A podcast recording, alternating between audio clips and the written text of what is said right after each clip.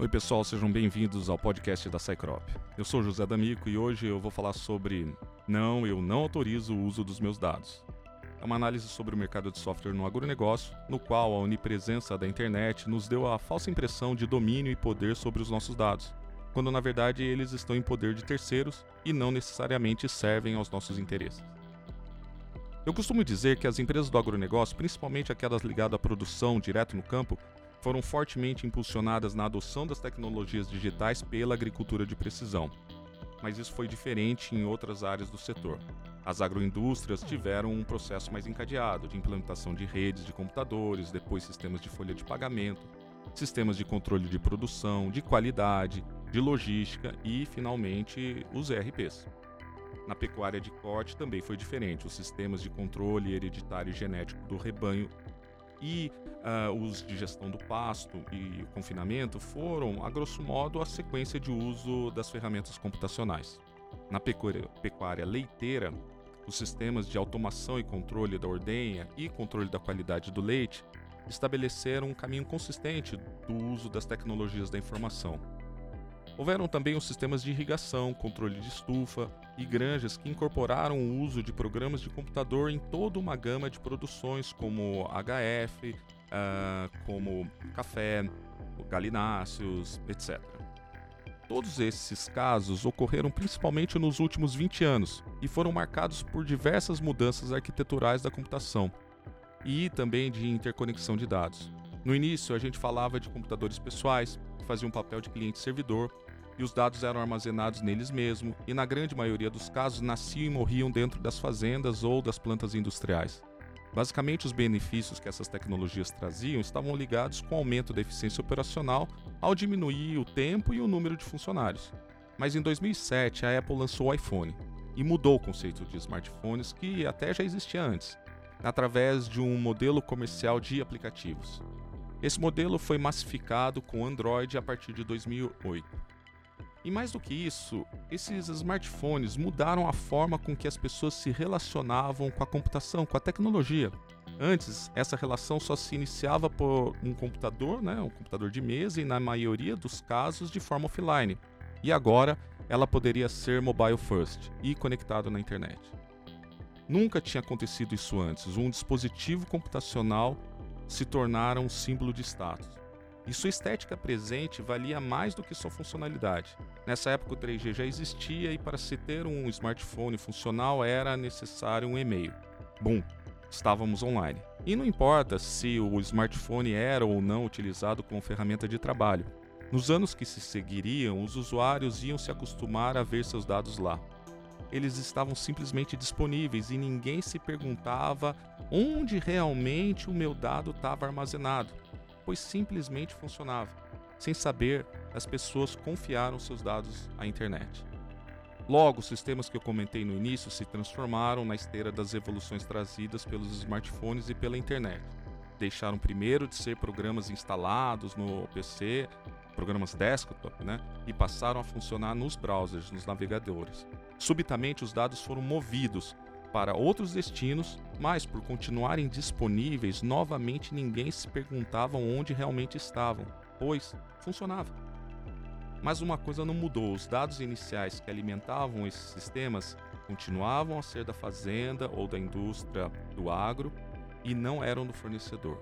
Com o avanço dos recursos de telemetria, os dados do ma dos maquinários, dos tratores, se tornaram outros que vinham do campo e eram injetados nesses sistemas, mas armazenados em servidores fora do alcance do cliente. Apenas para ilustrar, hoje, usinas de cana-de-açúcar têm seus dados de talhões, plantio, colheita, variedade, ambiente de solo, produtividade, consumo de combustível, máquinas e equipamentos em operação, armazenados e sob o domínio de empresas de tecnologia que oferecem sistemas de telemetria, logística, etc. Ou mesmo dos fabricantes de tratores, de máquinas agrícolas. E esses dados, na vasta maioria dos casos, não estão segregados. Estão nas mesmas bases com todos os dados de todos os outros clientes. Isso necessariamente não quer dizer que é um problema, mas se os dados dessas usinas representam vantagem competitiva para o mercado, eles têm muito valor. ainda mais se estiverem junto com os dados similares de seus concorrentes ou de é, um setor específico. Uma forma de validar esse argumento é se colocar na posição de investidor do fornecedor que possui esses dados e verificar se na tese de investimento dele existe algo como detemos grande conhecimento sobre o mercado. Isso indicaria que a posse de dados de seus clientes tem muito valor para o negócio dele. Ou seja, o que aconteceria se uma gigante do agro for investidora de uma empresa que possui dados sobre a maior parte da produção de uma cultura? Dados esses que vieram de clientes dessa empresa. Porém, o exemplo que eu dei relacionado às empresas de açúcar e álcool pode não esclarecer o teor completo da minha mensagem. Vamos ver sobre a ótica do consumidor final, membro do agronegócio, no modelo que é chamado B2F, Business to Farmer, no qual o fornecedor oferece software as a service diretamente ao produtor.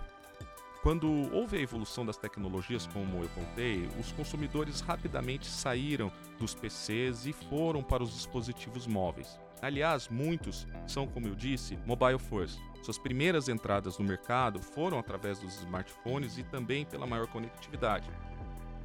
Mas além disso, os custos da tecnologia caíram. Tanto do computador que antes custavam 400 dólares, que se tornou celular agora de 100 dólares e quanto às licenças de software, que em muitos casos se tornaram pacotes freemium. Nesse cenário, o tipo de aplicação mais comum é o de sistemas de gestão da fazenda, ou Farm Management System. Nele, os dados, neles, os dados que importam são uh, os das técnicas de manejo do produtor, as safras daquele produtor, as características e dimensões de suas áreas, quais máquinas ele possui, como ele usa essas máquinas, qual sua produtividade, quem trabalha na mesma fazenda, qual a incidência de pragas e doenças, qual o tamanho do rebanho, etc. Aqui também se repete o caso lá da agroindústria. Não se sabe onde e como esses dados estão armazenados. Agora eu vou falar do risco que esses dados sofrem se eles forem roubados ou se se tornarem disponíveis. Existem algumas perguntas que precisam ser feitas. Como é a segurança dos dados do fornecedor? O que acontece se o produtor perde seu histórico de dados que estava em um sistema lá na internet. É bom lembrar que em abril uh, de 2021, um grande fabricante de tratores corrigiu uma falha séria de seus sistemas que permitia que cybercriminosos roubassem dados de tratores de seus clientes e dados de como e onde esses tratores eram usados. Esse problema só foi corrigido depois que os pesquisadores autônomos que descobriram essas falhas de segurança publicaram tanto para o fabricante quanto para a Agência de Segurança Cibernética e Infraestrutura do governo dos Estados Unidos as falhas, e então foi lá a empresa e fez a correção. Talvez o produtor rural não entenda o real valor dos seus dados, mesmo porque eles só começaram a ser visíveis agora, em função da tecnologia.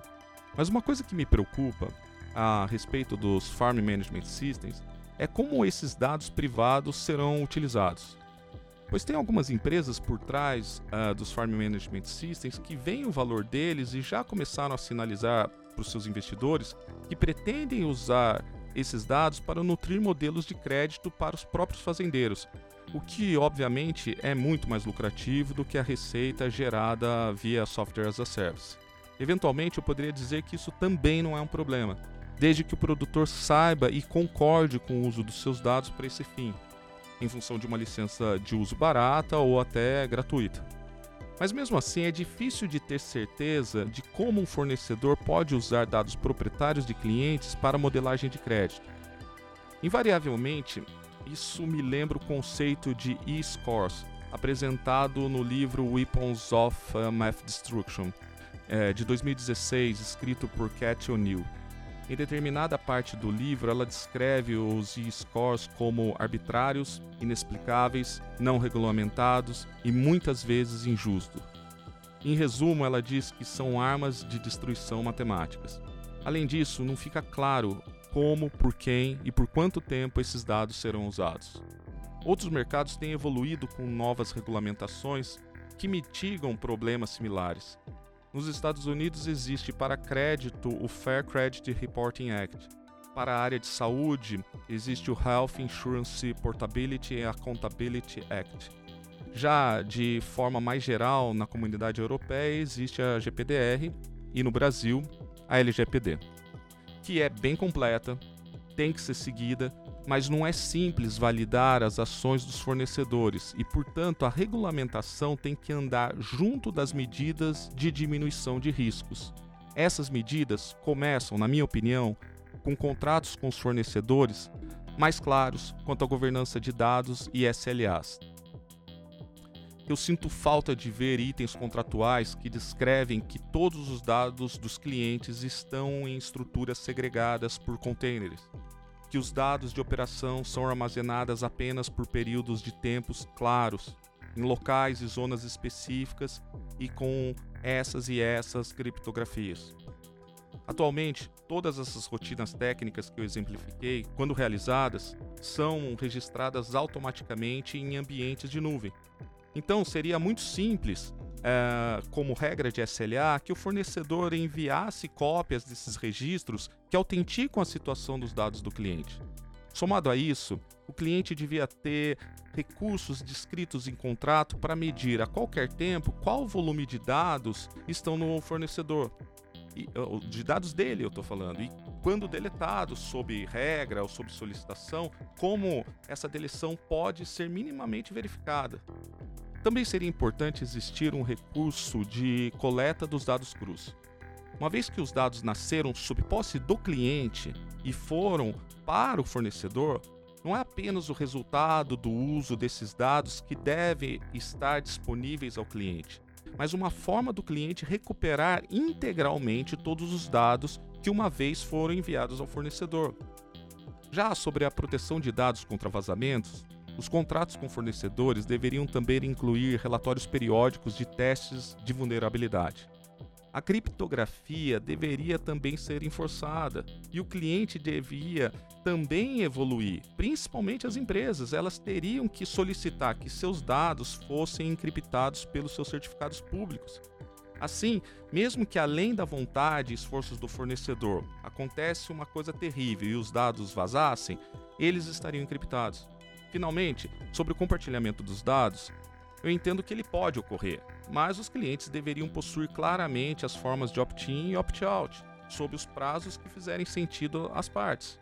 E quando seus dados fossem anonimizados, sob a anuência do cliente, claro, para estatísticas globais ou qualquer outro fim legítimo, o fornecedor teria que apresentar em contrato quais técnicas de anonimização e hashing ele utiliza. Para essas ideias de soluções, não existe grandes restrições técnicas, mas com certeza elas interferem na arquitetura dos sistemas dos fornecedores e em seus modelos de negócio. Assim, uma adequação que traga maior segurança e transparência ao cliente, com certeza traz aumento de custos para os fornecedores.